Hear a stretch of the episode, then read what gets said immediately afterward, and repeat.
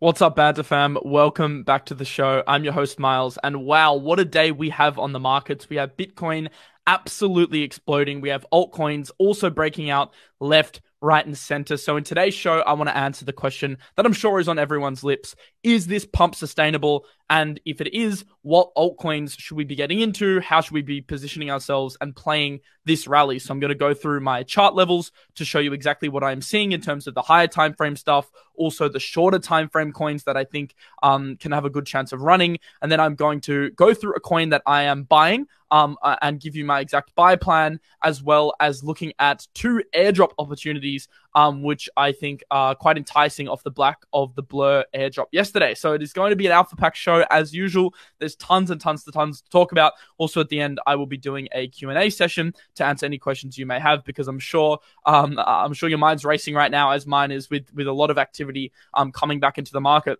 Just before we get into the Bitcoin chart and talk about what actually happened with Bitcoin last night to cause this massive pump, um, I just want to point out one thing. This is a narrative space game right now. Narrative trading is really the the hot game in town. This is something I've been saying for the past couple weeks, and we can see this because just by looking at the crypto bubbles, um, top 100 uh, best performers over the last day, we can see Optimism coming in at 17%, leading the pack. That's obviously uh, running off the back of the L2 narrative. You've got ZK coins like Mina performing extremely well. Um, you've also got uh, liquid staking derivatives like Lido and Frax performing well. So the top performers right now tend to be the ones uh, that have relative strength off the back of very strong trends. So I think being able to identify the trends in the market is super important. This is something that I hope I've been able to help you guys with over the past few weeks as we've um, successfully identified a lot of these narratives. But um, it's also something that I'm going to continue doing going forward in these shows to you know help position you in the market but also give some context around you know why things are running and why things are performing really well so it's just interesting to see in the top 100 that there are some strong um, outperformers and that is for good reason so the first question i want to answer is why did bitcoin pump last night now it was really or this morning if you're in uh, australia now it's really a mix of, of, of a few different things. Um, the first thing I want to say is that the market was starting to get a bit euphoric to the downside. There were a lot of bears uh, started to get euphoric on Twitter, and also the short ratio started to increase significantly. So we can see on CoinGlass here that a lot of shorts actually got wrecked. Um, 93% shorts got liquidated um, for $81 million, and over the last 24 hours, $173 million were liquidated, mostly on the short side. So I think there were shorts starting to pile up. People didn't really trust the pump didn't respect the pump. And that's one of the reasons why the move to the upside was more explosive. Also, as I said in yesterday's show, off the back of CPI, there was a major divergence between, between the US two year treasury yield and the NASDAQ and equities, which resulted in an overextension from crypto. And this pump has continued um, off the back of the CPI. Basically, the market just does not really care uh, about the CPI print. In fact, the market wants any excuse to be bullish right now. Um, and we've been able to see that for quite some time, given the price action of Bitcoin, at least over the last month, um, being in a bullish continuation pattern. The market wanted an excuse to continue that pattern. So the price action was a major indicator um, after we got a relatively flat CPI that the market wanted to be bullish. But I think this candle um, took a lot of people by surprise. And although I said in yesterday's show I, I was expecting if we could reclaim key levels that we'd continue to the upside, I don't think I quite expected the upside to happen this quickly. I was expecting maybe over the next week, you know, we'd gradually climb up. I didn't really expect in in just a few hours that we'd get one massive green candle all the way almost up to range highs. But um, I guess that's how crypto works. It, it tends to wreck you if you're on the wrong side of it, uh, and it tends to significantly benefit you if you're on the right side of the pump. So you always have to respect the trend in crypto, and there's no reason to trade against the trend. And that's exactly why, if we go into the higher time frame on the daily, um, the, the trend is still bullish, and that's why we trade with the trend. Um, we trade narratives uh, in line with how Bitcoin is performing. We saw we bounced off the um, 200 MA on the daily. We successfully retested as well in confluence with this horizontal range at the 21.5. That was a really, really, really strong support, um, support to provide the foundations for the next leg up. Then, of course, we did get that massive pump um, over the last 24 hours to the upside of 13%. Now, Bitcoin, if we do look at the charts, it's approaching range high. Now, this is a very, very critical zone for Bitcoin um, to break if you are a bull. Um, and it's also a very, very important level for us to get rejected off if you are a bear. So we're a few percent off making a massive decision. And right now is an extremely important um, time for Bitcoin and the market as a whole to make its decision. Because if we break out above this range here and retest on the 25, then we're going straight to 28 to 30K, in my opinion. Like that is extremely on the cards. Um, the only thing that makes me skeptical of going to 30k is the fact that that's a number that gets chucked around a lot. It's a whole number, which makes me kind of think uh, to an extent that the market w- would prefer to top out around 28k. That's just my prediction anyway. But still, like a move from 25 to 28 would see altcoins explode. It would see three, four X's across the top narratives like AI, ZK, um, LSDs would explode. Like all those strong coins we've been talking about over the last couple of weeks, those would be the top performers if Bitcoin um, had a significant breakout above range high. Now, you also have the chance um, we do get rejected here, so you have to be a little bit careful longing into um, into resistance because you know if we do get rejected, then of course it, it can be expected for us to come down back down to this 23 zone. Um, the only real positive in that case for altcoins would be you can get a scenario where Bitcoin just kind of ranges, bounces, ranges like this, and kind of chops up and down. Um, but altcoins actually outperform during that period um, because that's where liquidity wants to flow. So consolidation is okay for Bitcoin because that shows the market is comfortable. What you don't want for Bitcoin is choppiness um, in terms of having huge wicks to the downside like this and then back up and then huge wicks to the downside because that's when the market tends to panic. And, and during times of panic, people don't want to be in altcoins. But when things are looking good, we have nice setups. Um, you know, we have consolidation. Even if that is below major resistance, at least that gives you a bit of breathing room from the altcoin trader's perspective to be able to trade alts freely without having to panic too much.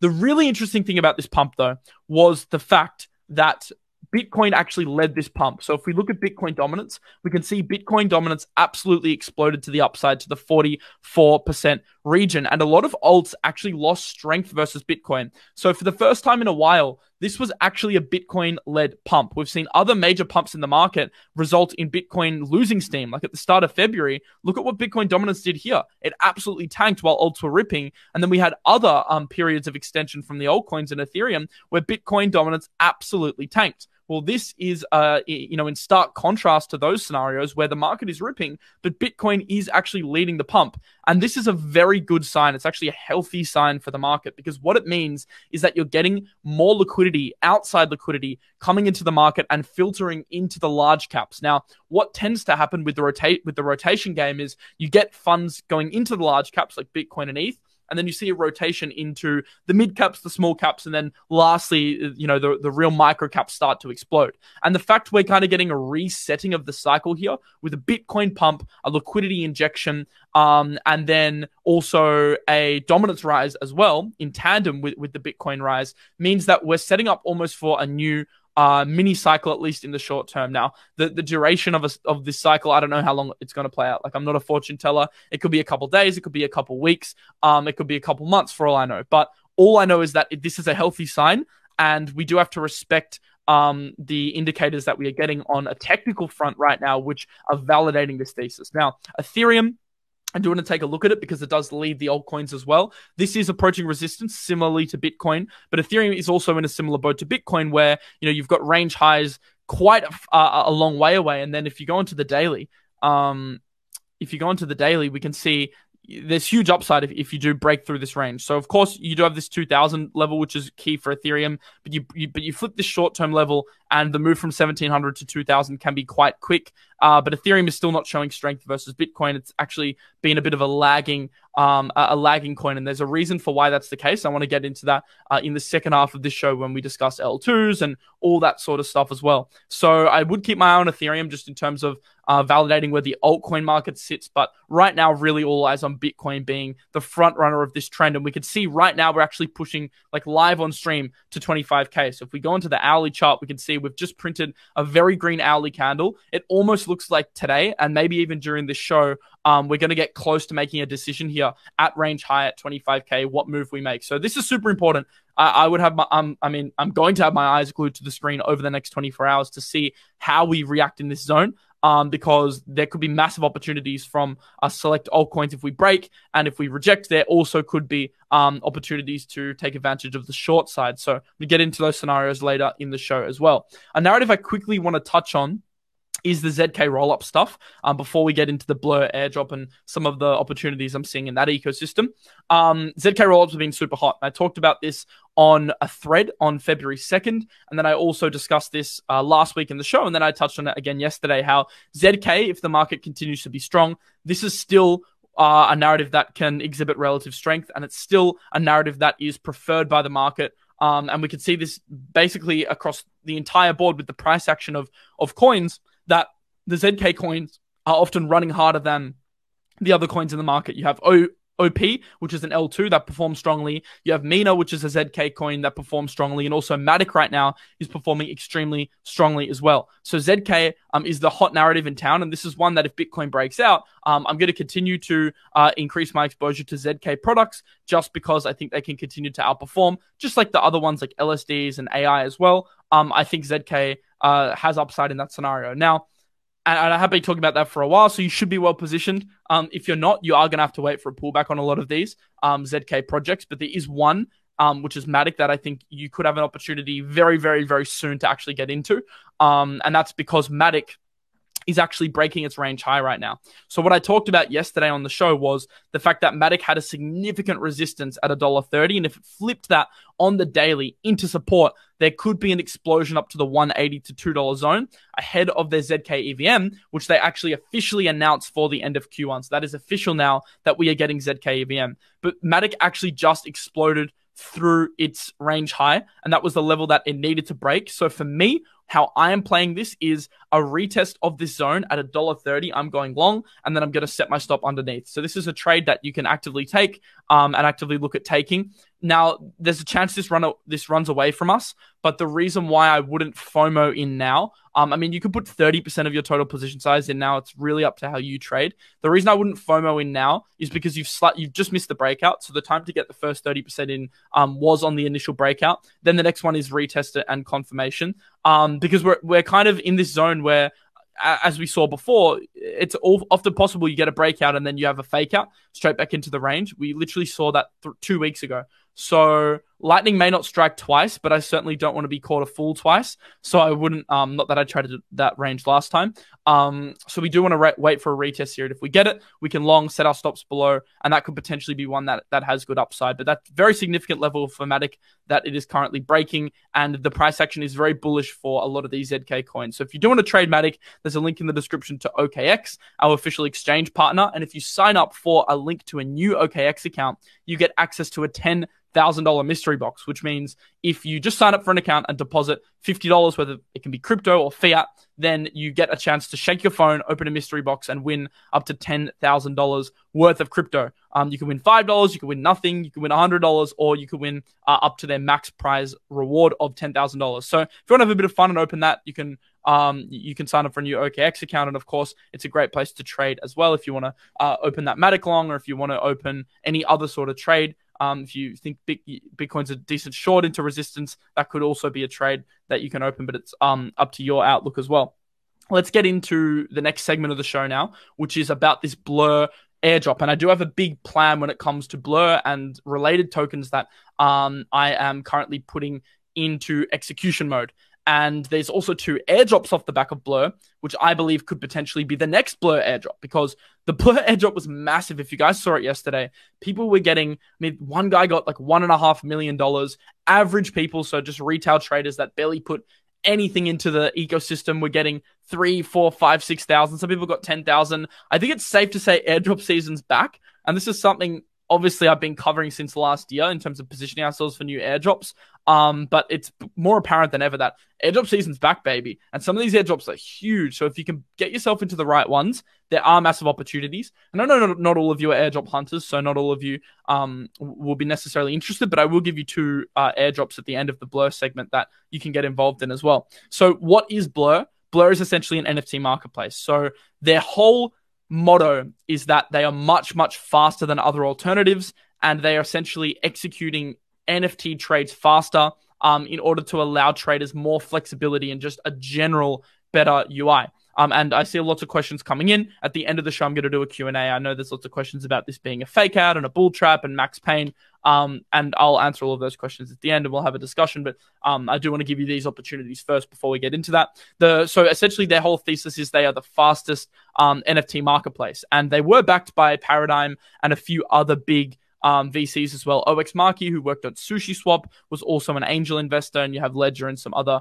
players as well. I don't know who E-Girl Capital is, but it's certainly a funny name um, to call yourself as a VC. But it was a heavily backed project, and what basically what they did is they rewarded people that used the platform early. So anyone that listed their NFTs to the site, um, traded NFTs, were distributed an airdrop in three phases. So the people that used the um, platform the most during the bear market and then leading up into the snapshot, they were um, obviously rewarded the most blur tokens in the end, and then people that just maybe listed an NFT or two were received um, got like a third tier airdrop, which was a smaller amount, but could still equate to like 500, 1000, 2000 dollars. So we could see here from the total airdropped blur supply that they gave out um 360 million blur tokens. Now at the current value, that's around 320 million dollars worth of tokens. That's a pretty damn big airdrop, of which 90% of tokens were actually claimed. Now out of the total um, amount of claimees, 64.8 recipients sold those tokens. So 56,000 people sold um, the Blur airdrop, and that put a lot of uh, pressure onto the market, at least from a Blur token perspective, because a lot of people were actively dumping, and that also resulted in um, you know, a, a, huge decline in the Blur, Blur token price. I think we can see, yeah, listed at like five dollars on exchanges, and then dumped all the way down to sixty cents before recovering to ninety cents. So this often happens with airdrops when they first launch, they dump, and that does create some opportunities. Um, and I have a, a plan for taking advantage of this. And it's pretty in line with what happened with Optimism and Aptos. So if you look at Optimism and Aptos, look at their launches. So OP, they were also one that had a huge airdrop, launched, token dumps, a lot of supply comes onto the market, then also that has a short-term bounce, um, consolidation, another bounce, and then a massive consolidation pattern before eventually it exploded. Aptos basically the exact same, launched extremely high, had a massive dip, bounce, consolidation for a while, another bounce, and then absolutely exploded. So it's very similar um, in terms of the general pattern where you get a huge dump, a short term bounce, then consolidation, then your massive bounce as well. And this this basically is the same across the board for most major airdrops um, that launch that are good projects. Now, of course, you can't apply this logic to an airdrop um, logic to an airdrop that's a shit project. If it's a crap project, then there'll be no reason for that final bounce. If it's a good project, there can be a reason for that final bounce. Um, and I believe Blur is a decent project. So one of um, my strategies for Blur is to wait for consolidation. So clearly, you know, we've had the dump. Now we're getting that short term bounce, like we identified on Optimism here. Aptos's bounce was slightly bigger here before consolidation. And Blur's one that I'll accumulate after um, its consolidation phase. Whether that takes us to 30, 40, 50 cents, maybe we consolidate back down to 90 cents after pumping a bit more. I don't know. All I know is that I'm waiting for an extended period of at least three to four months of sideways price action before I'm comfortable of going, okay, the majority of the supply that um, wanted to be shaken out is now shaken out, and I can get into the Blur token. So that's a token that, as the thumbnail of the video says, I am going to be buying, um, but I'm being patient and waiting for consolidation there as well. Now, the Blur airdrop really highlighted something that I alluded to earlier, and that's the fact that, you know, we're in the middle of a bear market right now and we and people are getting five figure airdrops. Some people got six figure airdrops. Some people got a million dollars from this um, airdrop, which is unbelievable. Now, of course, you need to be a whale to get the million dollars, but you know there were genuine people that got ten to twenty thousand that only maybe put a few thousand in or just traded some NFTs. Um, and Ara did a did a tweet here. He said, "Look, it's in the middle of the bear market. I'm getting a five figure airdrop, but there are still people who don't believe what's coming in the next bull market." And what I would take out of this thread um, or this tweet is airdrops are going to be massive in the bull run. So if you can position yourself in the best airdrops now um, and start to work towards getting your hands on some of the more enticing bear market launches, in the bull run, the valuations there could be astronomical. And this is why I do so many tweets on airdrops. Some people like give me flack for, you know, Miles, you're doing engagement farming airdrop type tweets. And I totally get that criticism. But let's be honest with each other. Like there is opportunities that don't really take much of an investment, at least from a financial perspective. They take a time investment, but uh, if I'm going to give an opportunity to my community, um, why wouldn't I give something that could potentially result in five, six figure gains for minimal effort?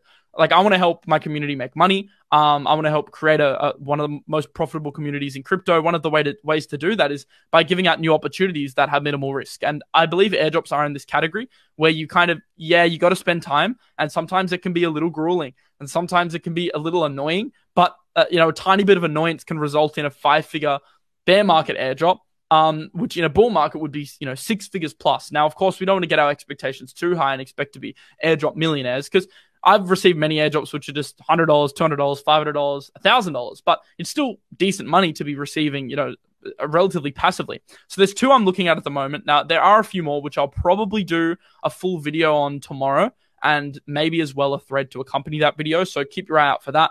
Of course, turn on post notifications if you haven't already. Um, so there are a few ones that I've yeah that that I've got my own, but there's two I want to talk about today, which actually got confirmation um, from either the team or the team within the discords. And the first one was Lens Protocol. So Lens said excited face airdrop incoming, which alluded to their airdrop coming. And this is one I put in my thread a couple months ago, but now it looks like they've actually confirmed that as a protocol. Uh, the strategy for, for getting involved with Lens as well, if you don't know what it is, it's a decentralized social graph, so essentially a decentralized social network, is relatively easy. All you have to do is get a Lens profile, and um, Olimpio Crypto did a great thread on this, and then complete the Lens quests to get a reward. So basically, um, you want to get a Lens handle, maybe pick one up on OpenSea. Um, after you do that, uh, complete some of the Lens quests. So they launched a quest series two weeks ago on uh, PHI underscore XYZ. There's also many dApps in the ecosystem which you can use. So let's essentially complete the quest, the step by step tutorials, claim your rewards, um, and then also make sure to. Uh, I'm just reading this here to 22. Don't miss out. Yeah, claim your rewards and then yeah, make sure to interact with a lot of the DApps in the ecosystem. So that is one thing. That is one airdrop that I'm looking forward to. That I think could be a decent opportunity. And the other one's actually optimism. Now this is a weird one because people have have been very vocal about the fact that optimism like it's gone, the opportunity's over, like you've missed it. But I don't necessarily think that's the case. And here's the reason why I don't think it's the case. If we look at the Discord, Bobby, one of the, um, I think he's a head engineer or at least like a head community manager of Optimism, said quests hang tight. And then also, if you validate this with the Optimism token allocations, you can see that there's still the um there's still 19% of the token supply allocated towards airdrops. So if you look at how they allocate tokens in general, they have a 25% ecosystem fund, they have 20% for public goods funding, but 90% of this is for user airdrops, of which only 5% have actually been given out. So the second airdrop was like 0.27% that was given out on the 9th of Feb. The first airdrop was in May, which was 5%. But this isn't a huge amount. This is just 5.27% of the total user airdrop supply that's been given out. But there's still 13% to come. And that's 590 million dollars. Um, so, sorry, 590 million OP tokens, which equates to over a billion dollars. It's like 1.5 billion dollars worth of tokens pending. Now, of course, by the time the third airdrop takes place, um, the token could be worth a lot less. It also could be worth a lot more. But I mean, needless to say, there's potentially a billion dollar airdrop op- opportunity here for Optimism. So I wouldn't be fading using the Optimism ecosystem, even if it's just with like a tiny bit of capital. If you haven't used it already, just play around with it, use it, get on some of the dApps, get involved because there's still a lot of tokens to be given out. And I have no doubt that we'll be getting something. Now, how much you'll be getting, I don't know. Who knows if, if they decide to continue with initiatives over like a 10 year period. So they do like tiny airdrops until then, or who knows if they just do one big one just to flush out some of the supply. We don't know what their strategy is going to be, but Olimpio did a good thread if you want to position yourself for that, um, which essentially involves starting to get involved with governance, which means like voting on optimism, which essentially gives you network participation over how the network operates. Uh, you also get gas rebates for OP governance users, getting involved with the um, airdrop claiming on the Optimism network, of course, using some of the dApps um, on on the network as well, swapping, bridging, all that kind of stuff. I think that that can put you in a good position to get an airdrop. So Olimpio did a good thread if you want to check it out. I've also covered this in the past, but that's one I wanted to mention um, because I think it's really good. And I just wanted to quickly highlight that if you want to do any like swapping, um, because you are going to need um, native tokens for this you can actually go into the Optimism network on KyberSwap. And if you need to swap into any sort of token like USDC or you need OP tokens for governance or you need um, you need to swap, I don't know, back into stable so you can pull it out onto an exchange, then you can do it on KyberSwap because what it'll do is it'll route that transaction through the best possible routing to give you the lowest price possible. So let's say you want to trade like um, Ethereum into Optimism, then it will automatically go, okay, the cheapest way to do this is we'll put 70% through Velodrome, we'll put 30% through the Beets pools um, via going staked ETH to USDC to OP to give you your 593 OP, but at the cheapest possible rate, saving you $3 per trade. So KyberSwap is a DEX aggregator, so it'll aggregate the transaction to give you the best rates. Um, so if you are going to to get um, participate in this airdrop or just swap on any ecosystem for that matter, this is the place I'd go just to save yourself money. And of course, um, you know, they are a show sponsor as well. So, um, you know, it's really good to be partnered with projects that I, I really, really think, I mean, the usability offers a huge advantage over others. If you are going to use it though, make sure to, um, protect yourself with a NordVPN. I don't want to be too much of a Nord shiller. I know it gets annoying sometimes, but like I really can't um stress enough for like four dollars a month you are protecting your entire identity on your DEXs. Like MetaMask, we've seen hacks happen many times in the past. We've seen exploitation of people through their IPs. If you're going to use um, these decentralized exchanges, uh, I know KyberSwap's extremely safe, but if you're going to be involved with Optimism and all these ecosystems, you need to protect yourself with a VPN. And of course, there's a link in the description to sign up. It's like $5 a month and you could potentially save yourself thousands of dollars. So, from a risk reward perspective, my analytical brain tells me, well, $5 for the potential saving of um, thousands of dollars through hacks is is very very very worthwhile. So there's a link in the description to that, and of course KyberSwap. What I want to do now is get into some questions. I've deliberately left a bit of spare time um, at the end of this show to let this be community driven because there's a lot that I think we could talk about. Um, because there's a lot that's going on at the moment. So I want to let you guys lead the conversation. If there's anything you want to know, uh, ask it now in the comments and I'll get to it and we'll do like a rapid fire Q&A session and I'll give you some uh, general general market updates and thoughts and my plans, all sorts of things.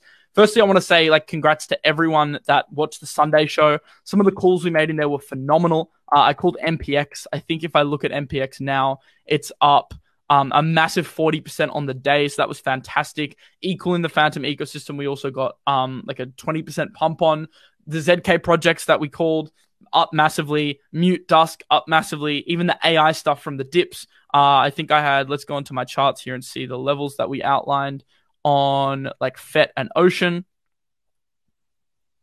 Uh, where we got here on the four hourly. Yeah, the levels we got on FET and Ocean bounced perfectly. Um, you see, we bounced uh, from the 42 zone all the way to the 47 zone. Approaching resistance now, but that's still strong. Of course, AI, although it's losing a bit of momentum, it's still relatively strong. Um, I think Ocean as well. We got some decent, we got some decent entries on. So yeah, just want to say generally, congrats to everyone that uh, that that watched that Sunday show. Like we've been paid off for our um, reward for effort here, hitting a lot a lot of these dips nicely. VRA best altcoin performer in 2023. Um, could be a strong performer Q1, Q2. The only issue I see with altcoins in general is, you know, heading into that Q3, Q4 period, do we see um, uh, deflation kick into the market? Um, in terms of equities. And then off the back of that, do we see altcoins holding up in that environment? It's going to be tricky. Uh, let's see what happens. I'm not worrying about it yet. All I'm really doing is making sure that I am positioned with enough cash that okay, if this market comes back down and Bitcoin um, does see see the negative effects of depreciation, that I have enough stable coins to take advantage of dips in that period because that could potentially be the best dip buying period, that Q3 Q4 period. Um, so I'm not. That's why I'm not really going crazy into like long term alt holdings now. You guys know I'm playing the narrative game now. I'm playing the trading game, the narrative game, the rotation game. We're making a shit ton of profit in the process, and then we're putting that those profits aside into an account um, where we're going to use that account for long term accumulation. That's my strategy. Everyone's different. Um, some people prefer to just buy and hold forever. Some people prefer to chop in and out. I'm somewhere in the middle. I've got a long term portfolio where I um, make sure to DCA like some of the safer assets, Bitcoin, Ethereum, Matic. Um, and then I also have a shorter term portfolio where I narrative trade and then use that to replenish my long term stuff, which I accumulate throughout um, periods of bearish consolidation, which we're not in now. We're in a bullish, expansive phase. Someone said thoughts on Rune. Rune's an interesting one. Let me just get the chart up and I'll try and do some charting quickly. Rune's an interesting one because there's a lot of competition in the cross chain space. You have layer zero products starting to launch and their iterations look like they could revolutionize uh, cross chain interoperability. But if we look at first mover advantage, Rune is one that's very established in the cross chain space. Um, and it could definitely find a niche for itself. Now, I don't necessarily know if it's the long term solution to the problem it's trying to solve but I think it could be a solution that I mean, the thing with Rune is it certainly performs better in a bull run, like any project, but Rune specifically due to its reflexive nature. And what I mean by reflexive nature is in a bull run when liquidity is coming in and people are depositing into the Omni pool, you need Rune to pair with Bitcoin and Ethereum. So more there's a higher demand for Rune tokens for that reason because you need um, a liquidity balance in the pool. Whereas when liquidity flushes out of the system, so when we get bearish phases in the market, Rune actually underperforms. And that's one of the reasons why Rune dumped a, a lot harder than other projects. And we can see this because, um, and I even highlighted the breakout here to break down to the downside. Sorry, you know, Rune dumped 70% since then because liquidity came out. And when liquidity comes out, then people sell their Rune because you no longer need Rune to pair with the assets that are being pulled out of the pools. So Rune is much better in a bull market. Um, and for that reason, it's not a token I, I really hold long term, but it is a token that I will 100% trade when I have confirmation of like, okay, um, this is time to buy for like a two year hold. Um, for next cycle, bang, I buy some Rune. And you could probably make the argument to DCA into it a little bit, but it's just risky because it it does expose itself to downside more than other coins. Fantom's actually similar in terms of the downside argument, but Fantom's different because it has a major catalyst now. Um, it actually has two major catalysts for why it's running, and I'll get the chart up now. Um, the first catalyst being FVM. So that is the major network upgrade that's happening to the virtual machine. I'm actually getting Michael Kong, the CEO of Fantom, on the show next week to discuss that upgrade with you guys. So that'll be a fantastic show. Um, but of course, that upgrade is what the, market is looking forward to. Andre's been tweeting a lot about it. Andre's back. Um, we're, we're seeing a lot of really, really positive test results coming out from the foundation about how it can offer an 8x improvement on the EVM. So I'm looking forward to that. And then the second narrative that's driving Fantom is FUSD. So with a lot of the stablecoin regs coming out now, like the, the BUSD um, regs through Paxos and a lot of the rumored USDC circle regulations that could potentially name more stablecoin securities. A lot of people are saying, well, the need for a decentralized stablecoin is now stronger than ever. Um, what potential ecosystems can offer those products? Well, the obvious answer is Aave, Curve, and Frax. That's one I talked about a couple days ago. Um, and they've also been strong performers, especially Frax today, which has absolutely exploded. So this is one that I love. This was the entry, guys, by the way. Um, this is actually an entry that I took as well. Um, right in here at that support. I mean, how strong has this support been for Frax? Test, test, time and time and time again. Um, enter and then bang, push the upside. Uh, basically played out perfectly. Um, the, the whole Frax trade, but that's also running off the back of this stablecoin narrative. And Fantom's no different. Fantom's running back on the back of the stablecoin narrative because they have their stablecoin V2 launching, FUSD. And FUSD is going to be, you know, a massive improvement on the original stable, and that could potentially be another catalyst for the eco. Um, the only problem with Fantom from a TA perspective, as you've probably noticed, we are approaching resistance. We actually rejected um off this key zone. Sorry, I'm getting uh, my nose is itchy. We're getting rejected off this key zone at the 57 cent mark. Um, could spell a short term pullback for Fantom. I think it maybe needs a bit a bit of time to reload and you know prep for that next leg up if you expect that next leg up. Of course, Fantom is you know um, trading in tandem with Bitcoin and ETH as well. It's not an altcoin that's going to run in its own right. However, it is an altcoin that runs harder in its own right. What I mean by this is it pumped 33% from the lows two days ago. 33 damn percent. Now let's look at Ethereum, for example. Um, Ethereum pumped 12% or, you know, from the very, very lows, like 15%, right? So Fantom doubled Ethereum's output. Even Bitcoin, which led this pump, um, Fantom actually outperformed. You know, Bitcoin pumped 15% during that same time period. So Fantom is doubling a lot of the market's performance. And the reason for this is because it has those strong catalysts of FVM, FUSD, and also a lot of uh, renewed hype and interest in the eco. And that's why MPX was such a good trade for us from that Sunday show because we were getting off the back of the Perp Dex narrative hype as well as the Fantom hype. And those two narratives together is an ex- um, can create explosive moves. Uh, so you know we're really really spot on with the MPX thing for that reason, uh, and it was all just na- narrative identification. It, it doesn't take a genius to make money in this market. What it does take though is um, dedication and conviction to be able to back yourself in a trade. Something I struggle with at times as well. There's plenty of calls I've made that I haven't been, had enough conviction in to really ape into, and I've and I've um I've you know experienced FOMO off the back of that. But with with something like an MPX and these other narratives as well, it's strong narrative identification and then conviction to enter that trade. Um, as well as you know the diligence to be able to spot, keep your ear to the ground, and identify new narratives. Now there are a few I'm looking at now I think the decentralized gambling narrative is going to be massive. Now that's pumping at the moment, but also something we talked about on the Monday Spaces and Sunday show.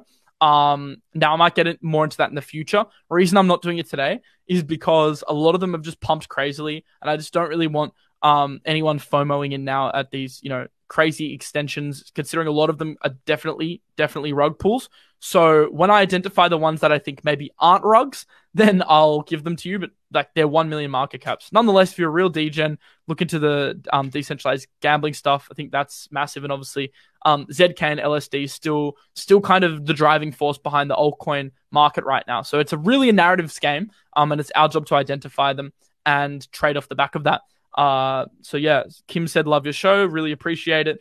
Um, thoughts on Super Farm? I'm actually, it's called Superverse now. I'm getting Elio on my spaces next Monday to talk about Superverse because I think a lot of people think it's dead. And I I completely get why because it hasn't performed well price wise, and you know imposters have dropped a lot and their floor price dropped. But honestly, this is one I could see happening. Um, this is one where I could see a revival happening just because I like Elio. I think he's he's super smart. Um, there's a super strong team behind this project, and yeah, if the gaming run is inevitable. Day by day, we get closer and closer to those AAA titles that we want. Um, and eventually we're going to get them. And the beneficiaries are going to be the projects that were positioning themselves during the bear market, building um, new products, and that's exactly what Superverse has been doing. So it's on my gaming radar. It's probably not as high up for me as some of the other projects like um, PYR. I'm a huge fan of. Um, we obviously got our entries. I, I, did a tweet about PYR. I think um, what was it, two two dollars thirty? So we're already well positioned in PYR. Um, you know, you've got UOS and Gala as well. Hustle's obviously the, the expert on this stuff, though. Someone said, "What about Vela?" Vela's another one we called on Sunday. Um, sorry for shilling Sunday so much. It's just like I don't know. if you're not there, you got to be there. It's an awesome time. I basically stream four hours. Um, we research coins. We talk about narratives. It's a lot of fun. I answer questions, kind of like this, but just for like four hours, which is a long time. Um, but yeah, Vela was another one that we identified. This is basically a perpetual DEX, so it's running off the back of the GMX hype, but it actually the UI looks better than GMX to me, and it's got a very strong and well, um, well positioned Discord and Telegram community, which actually has more users than GMX. Now, I think it's pretty overextended. Um, I found this at like two bucks. It's now six, so it has overextended quite a lot. If we can get a pullback into this key zone, um, at five dollars, I'm, I'm more I'm more of an interested buyer than at six. Um, so basically, where we where we talked about it on Sunday would be a much better place to buy. But Vela is one I've got my eye on because if if it starts taking market share of GMX, then I mean the market cap at 50 million is definitely unders.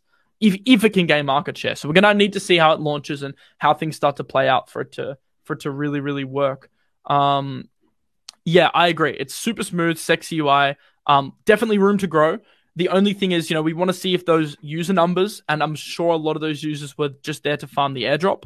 I want to see if those user num, and I also gave you guys the airdrop on my Twitter.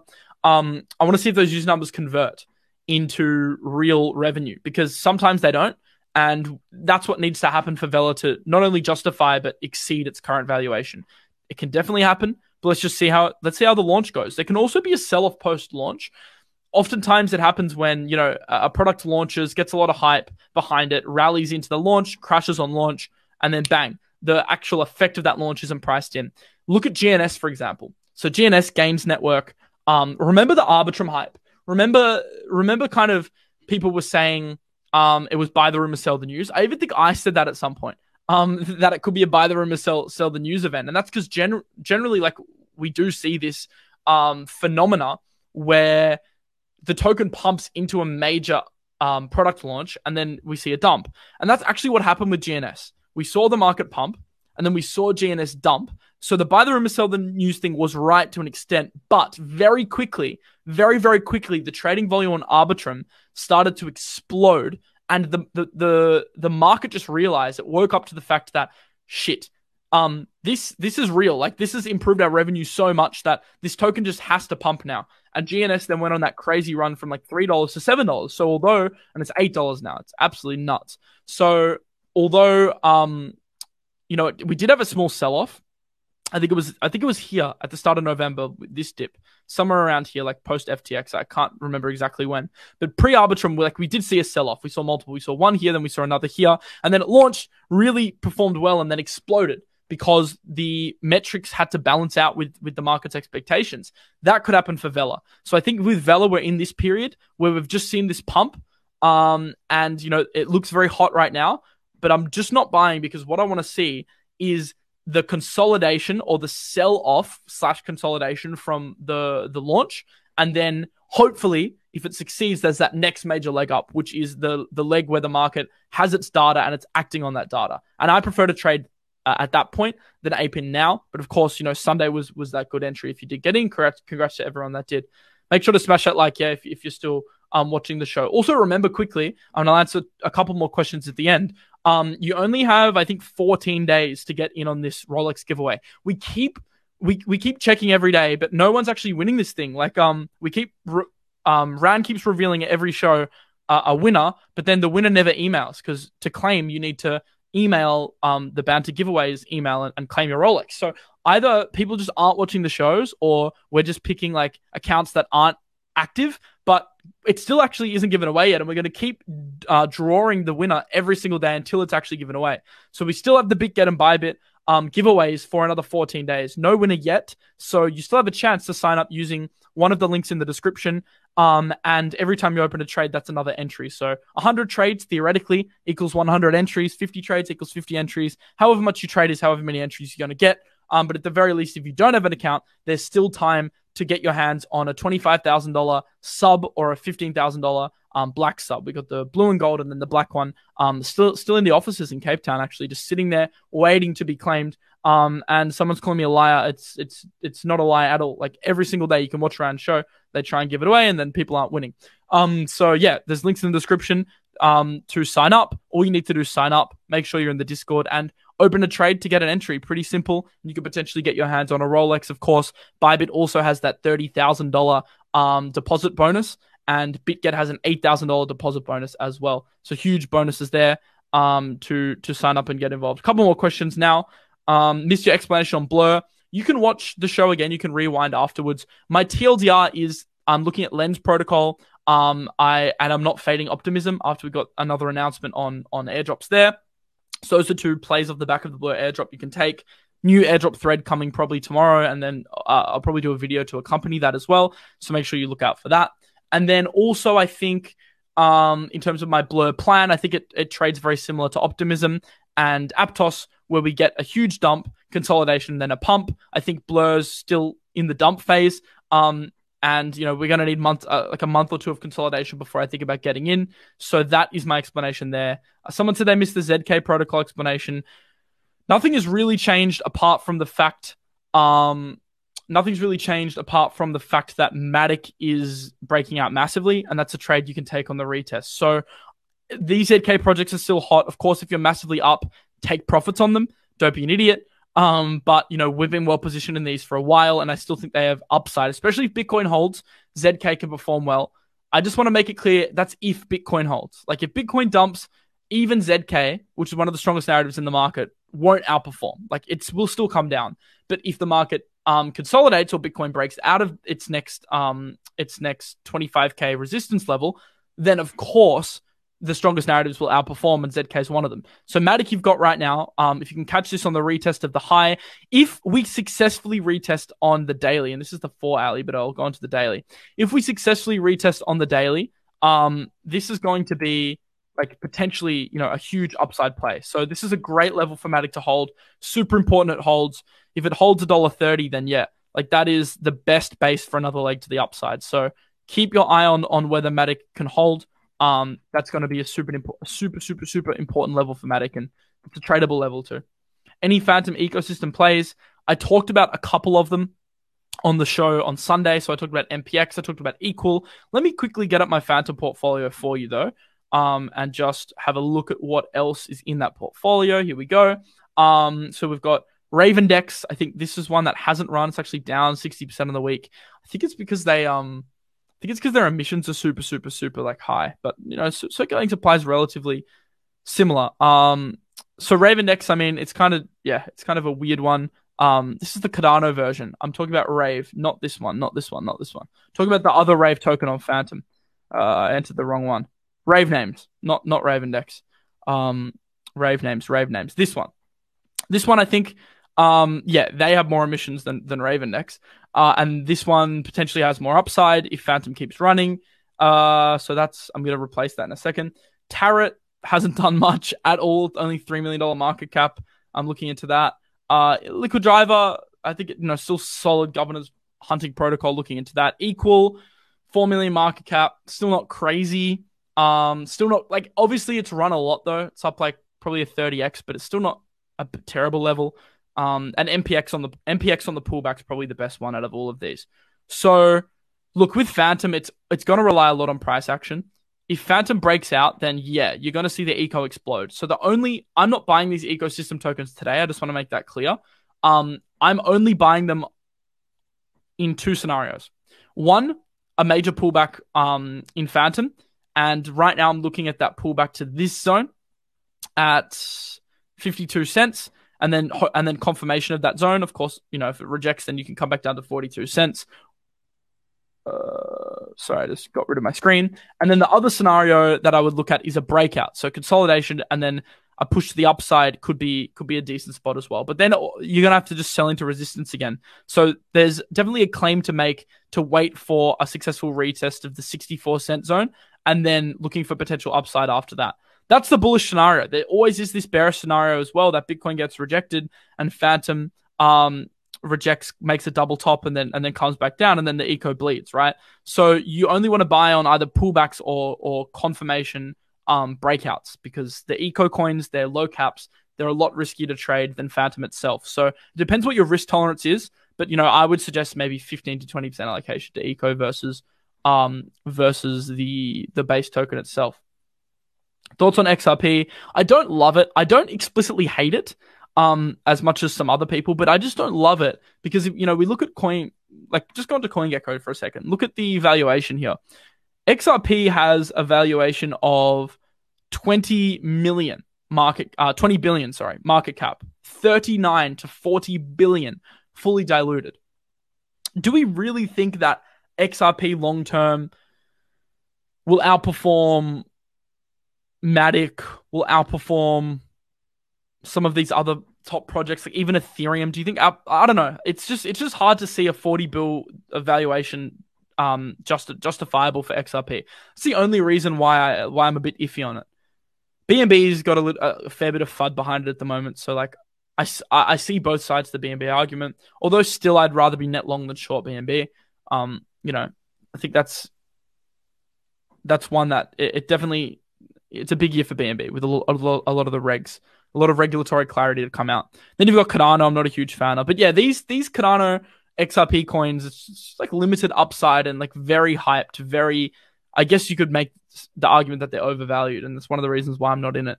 Um, so yeah, I don't explicitly hate it, but I don't explicitly love it either, and it's not a. I don't love it enough to hold it long term. That's for sure. Um, cool. I'll answer like a couple more questions. Bitcoin right now. Let's just do a quick update on what's happening. It is pumping, whoops, pumping all the way to range high. And then small rejection. We almost got there just then. We literally almost got there. While I was crapping on about airdrops, we literally almost touched, like literally a $100 away from touching range high. Clearly, there's a lot of uh, sell short orders at this 25k level. This is crazy. This is absolutely crazy. Well, you certainly don't long now. You certainly don't long now because um, logging now is longing into resistance. But let's see if let's see if it tests again. Because if it tests again, I mean, the the more it tests, the higher chance we have of a, a breakout to the upside. So this is super super key zone. Um, also, look, if we do have a huge rejection now, the next key zone I look at is 23.9 to 24. That's actually a decent load up zone because you get confirmation there and then um, a push up to range high again. Then, you know, that's not a terrible time to long holds. So I'm looking at that.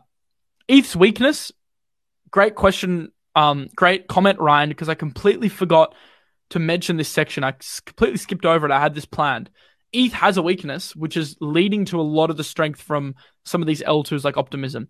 And that weakness is look at the airdrop for Blur and look at the crazy gas fees. We saw a, a, a Gwei fee of 135 during the airdrop for Blur. And then it went up to 242, and I even saw it as high as 300. And that means $10 gas fees for, for, for um, for like withdrawals, but swaps were in excess of $100 for a lot of people. So Ethereum, although the merge has been very good for its tokenomics, it's it's broken, man. It is a broken network.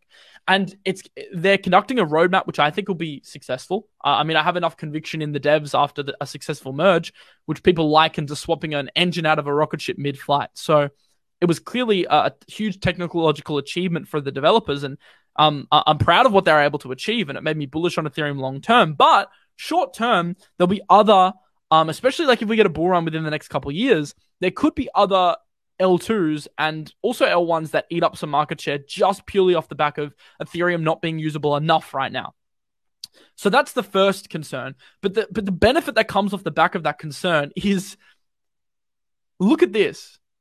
And by the way, Ethereum's my biggest holding, so I have a vested interest. Don't listen to me. All right, don't listen to me at all. Um, but Ethereum, look at this. It has it's had a massive reduction in the total supply because issuance reduced off the back of the merge, but also network usage has increased because we're getting these bullish swings, because we're having things like the Blur airdrop, which requires trading on um, Ethereum, and because we're getting um, altcoins pumping and people are using these dApps, Ethereum has had a lot of supply burn versus its now newly reduced issuance via the merge. So we've now seen almost um you know 24,000 or 23,200 Ethereum actually that have been burnt, which is pretty damn crazy because if we didn't have the merge, 1.17 ETH would have hit the market. Uh, 1.17 million ETH would have hit. The, sorry, I can't even speak. 1.7 million ETH would have hit the market, which is over $2 billion, right? $2 billion worth of Ethereum would have hit the market if we didn't have the merge. So the merge has been extremely bullish. ETH's now officially deflationary, but this is just kind of a, a sign into the future. Like if network usage continues to increase, you know, if we had a massive bull run, this is in a bear market, by the way. This is in a damn bear market. If we had a massive bull run, ask yourself, what would happen to this ETH supply in the midst of increased usage? I mean, I don't even know if I can draw this on my screen how far down this damn supply could go. Like I can't even draw it, but it would just be I don't know. It could be crazy, but let's just let's just see how this pans out. And I said it's a blessing and a curse because it's a blessing for ETH long term because of this um reduced supply. But it's also a blessing for a lot of other alts. Um, like these L2s and the ZK narrative, which we talk so much about, because of the crazy gas fees. The gas fees are still crazy, and the merge didn't fix that yet. Now they're on, on their roadmap. They're on their path to fixing it. The Ethereum network, we've got the Shanghai upgrade end of Q1. It's probably a catalyst for LSDs, um, liquid staking derivatives. We have um, two more upgrades at the end of the year. And I think next year we're heading into the next uh, phase three of Ethereum roadmap. In fact, if I can just show you this again, I've shown this a couple times, but I'll show you again. Um, ETH roadmap if I can find this. Here we go. They have updated this slightly since I tweeted, but this gives you a rough idea. Um, in fact, I'm going to Google ETH roadmap Vitalik on Google and give you the most latest, latest up to date roadmap, which is this. Here we go. So the merge, then the surge. Um, the surge is the next, uh, the next event that's happening. Then you've got the scourge, um, the scourge, then the verge, then the purge, then the splurge. So this is the the the the current roadmaps we have outlined for the next few years. I think this will probably take a decade to complete, but we're currently in this second phase now. where we are doing EIP 4844 into rollups. That's the next step. Um, ZK EVMs as well uh, are currently being developed. And then once that is done, they can get to a goal of 100 100,000 TPS. I don't think I don't think that, that they'll get there straight away without proper roll up implementation. Of course, that'd just be crazy. Um, and then you have yeah more upgrades coming over time. Um, and and I'm not you know a tech head. I'm not necessarily a dev, but um, I mean all of these are equally as important to achieving Ethereum's final goal of ultimate scalability. AR, let's chart AR. Um, because AR is one I'm like long term. I'm not bullish on long term. I am bullish on tokens, but what what I mean by that is long term. I'm not long term. I'm not comfortable holding a lot of tokens but AR is one that I am comfortable holding. Um, and we did bounce off our level at 9.7. We actually just missed and then we bounced. And AR is looking pretty damn bullish. Yeah. And then, and then also we bounced off our mid range level. So AR, um, crazy how like accurately, by the way, these levels have played out. Like I've even surprised myself recently. Like it's been nuts. Um, and I think that's just because we've played the trend. It's been bullish. So we've had um we've had levels that have been in line with that trend. And, you know, if you just trade the trend, it's very hard to lose. And same in a bear market. If you trade that trend the other way, it's hard to lose. Um, but for AR, yeah, you've got resistance now coming in at the 17 to 18 dollar level, which is quite far away actually. So there's not much in the way of a of a sustained move to the upside here. So maybe AR is one that can pump. Render's been pumping recently, so AI pumped right, and then um, computing power like Render started pumping. Now, what's next in that rotation? Could it be storage and indexing protocols? It may very well be. So maybe Filecoin and AR get a bit of a catch a bid because AR hasn't really pumped much. Off the bottom, what's it pumped? 98%. I mean, that's quite a lot. That that is quite a lot, admittedly. But since what I meant is since this breakout, um, it hasn't really pumped much. 21%. Ethereum's I think 15, Fantom was 30. So so it's in that in that realm, right? Um, but it's still, you know, decently away off its pre-merge um pump, which was I mean another fifty percent away. So AR definitely got my eye on it. Um, this could be an interesting play. Of course, the best entry for this was at the levels that we pre-specified uh, at ten dollars. Um, but long term, yeah, this is one I'm one I'm pretty comfortable holding. Has everyone already forgotten the regulatory issues? No, this year is going to be full of regulatory headwinds. But I think it's important to realize that in the midst of regulation, new trends are born. And I think it was a huge reminder to people that the reason we're in crypto is because of the decentralization aspect. And decentralization is the exact reason why crypto was invented and is the exact way that you can sidestep and avoid a lot of these regulatory issues. Now, fiat on ramps are obviously going to be controlled by the governments. That's huge um, for crypto adoption, but they can't stop Bitcoin. They can't stop Ethereum. They can't stop these immutable decentralized networks. So although it was bearish in the short term and it will continue to cause panic at times, long term, I think it can be a net positive for the space. Um, and it was definitely an excuse for people to flip bearish, and it was definitely an excuse for a sell off. And I think this is a good lesson. The market always finds an excuse for price to move how it wants to move. And price action will show you where it wants to go, but oftentimes news is the indicator um, or the lead uh, or the lagging indicator, sorry, for why a move take, takes place. And the whole regulatory thing gave bears a reason to be euphoric. Um, and then CPI came out, and some of the at least short term headwinds were alleviated, and that gave people a reason to be um, bullish again. So you can't trade too much. Uh, you can't get chopped up too much because of this news, because the market wants a reason to uh, manipulate manipulate you and and and wreck you. Like the market, that's what these whales do. They want to wreck people. That's why it wouldn't be surprising if we got a huge pump. Um, because let's say we went to 28k, right? Let's just do a thought experiment here. I mean, 28. So you guys are watching this show, right? We have around 1,300 people watching right now. If we go to 28k, what happens to the retail that's not in the market? I mean, they flood in. I, I could just imagine this show having 5,000 live viewers right now. The people that were out of the market for the last year and haven't been interested, like a lot of you have been, they're going to start coming back in and flooding back in. And a lot of those retail, they're going to get trapped because a lot of people are going to start saying, if we push up to 7, 27, 28, we're in a new bull run, we're going to 50K again. We're in a new bull run, we're going to all time highs. And then that starts to play out and people start to get really bullish and retail pours in and then bang, they manipulate you and the price tanks because they want those people to get sucked into the market so they can use them as liquid exit liquidity. And this could happen, which is why, you know, you have to be very careful not believing things, um, believing things, taking things at face value. And it's the exact same thing with the reg news. And it could also be the same with huge pumps. FOMO will be crazy, as you said, John.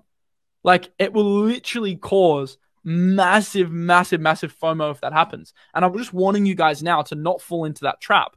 You know, you should be taking damn profits uh, at 28k. And to be honest, if you're in huge gains right now from some of your trades from 21k, then yeah, take profits on some of them. Take half or take, you know, a third. I don't know, take something. Or at least have a stop set in place for if we do break key levels, and you can look at my levels right now, but you can also make your own. And if we do break some key levels, um, then you can look to de-risk a little bit. And of course, we also have our, our range levels as well. So yeah, yeah, that's the thing as well. Um, Phil, like even just going to 28, like the opportunities in alts is mind blowing. Like there's 100 X's on the table, there's 50 X's on the table, there's all sorts of X's on the table if you um if you go there. Now I don't necessarily know if we will. I don't need to predict this either because I have my levels and I know the plan. Um, and I can very quickly be adaptive and de-risk if things start to look bad. So you just have to have your eye on the technicals here and pay attention and stay in tune because this right now is a trader's market and this is a narrative game. This isn't a long term, let's just buy and hodl game right now. Now, for some people, it might be, but for me, it isn't. And I think it's too, it's just, it's, it's a crazy time. Um, so this is really, really, really a game of staying adaptive. Adaptivity is your number one skill right now that you need to master because if you get too caught up in one, um, one thought process or or uh, mindset, it's very easy to get boxed in. And we've, we've seen that happen to Capo. Capo, I mean, fair play to the guy. He called 40 down to 15. But the problem is he didn't see um, this cup and handle forming. So massive cup and handle and, and, and then a breakout. He, he ignored that. Then he ignored a, what was clearly v- very bullish price action of, of a consolidation, then breakout and then also ignored the fact that we that we held at key levels. Um, this is all higher lows, higher lows, higher lows, higher lows. You can't call that a bull trap, a bull trap, because um, I mean, he called it a bull trap at like 18,000 or 19,000. You can't call that a bull trap that early. You have to wait to see how price action reacts first. You can call it a bull trap a bit later. Sure, you can call it a bull trap maybe at 25. Um, if price action is suggesting that we're going to come back down, which by the way, right now it isn't until we get a top formation. That's not how I'm trading. Yeah, he just called it way too early. And the problem with that is he was kind of stuck in that uh, we've been going down for so long and I've been right for so long that, oh, I must be right again. You know, I got to be, I've been right the last five times. I've got to be right again. And it's, and it's wrong. He wasn't adaptive. He didn't have adaptivity. The best traders, and I think some of the best traders that I've seen are um, like trader like XO and and some and CryptoCred on, on Twitter. Those traders you know, Trader XO, for example, he's generally bearish.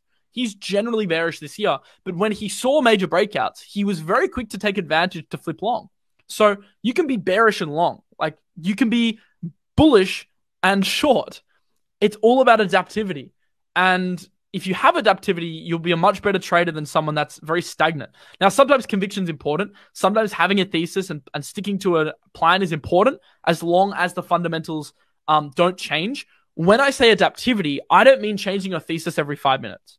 I mean taking new information into account and altering your original thesis or validating or confirming your original thesis. So if you have a, a pretense that we're going into next, the next bull run because of this happening to rate hikes, like you think there's going to be, um, you, you think rate hikes are going to stop. If rate hikes don't stop and that goes against your original theory, then your original theory needs to change. It needs to adapt based on the new information.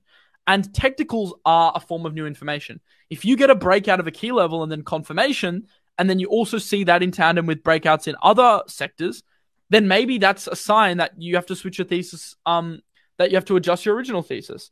And Carl does this very well. Carl does this as well. Carl was, you know, he's freaking bearish, Carl, for a long time.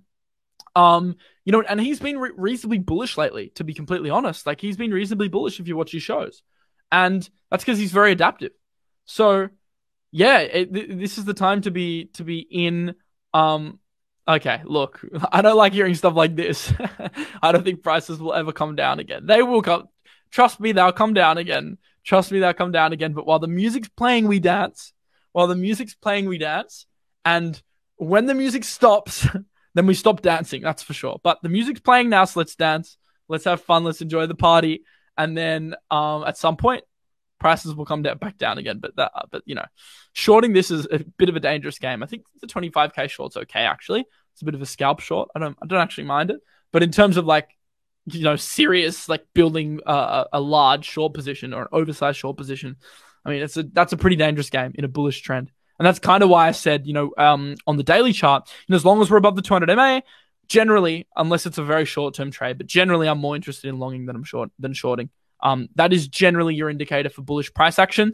I mean, it, it's just so clear time and time again. Like, look at this um, successful uh, retest of the 200 MA, huge breakout, retest, huge breakout. We've had a couple instances of fake outs, um, but then we've also seen the opposite be true for breakdowns and then um, massive downside, breakdowns, massive downside, breakdowns, huge legs of downside. And then now we're in a scenario where we've had a breakout, um, which is an indicator of, of upside. So if you trade those um, t- that 200 MA on the daily, you've actually generally done quite well. Generally, you, you've caught the market trend.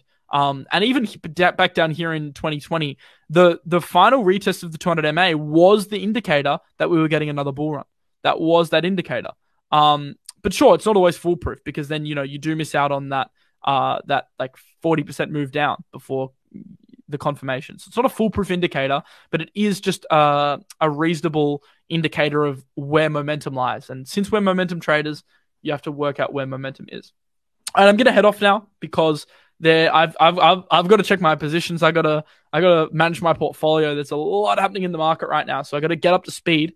I woke up early this morning for this show to plan for you guys, but I have to get up to speed again because seems like things are changing so quick. Um, remember, there's links in the description to OKX if you want that ten thousand dollar um, mystery box. So if you sign up for an account, deposit fifty dollars, you can win up to ten thousand dollars. Of course, we also have the um, BitGet and the Bybit Rolex giveaways. You've got 14 more days to win a Rolex. So there's links in the description to that. And if you do want to swap anything on a DEX, especially if you're getting involved with this airdrop hunting stuff, KyberSwap is a very logical place to trade. There's a link to that. So everything you could need in the description. Thank you guys for ch- chilling with me today. Uh, it's been a lot of fun. I'm going to be live tomorrow to give you an update on all this stuff. Um, and I'm also going to do some more research into sectors like um, the decentralized gambling space. I want to take a look at gaming um, because that's stagnated actually in the midst of this pump. And I think that's an interesting discussion as well. Um, but until the next one, I will see you later. I'm trying to find these banners because um, my producer Power's not here. So I can't even find the. I'm so bad at navigating StreamYard. I can't even find the, the, the outro banners to play. Where are they? I don't even know. So I might just need to end. I might just need to end the show. Um. Oh no, I got it. I got it. I got it. All right, I'm gonna see you guys in the next one. See you later. Peace out, guys.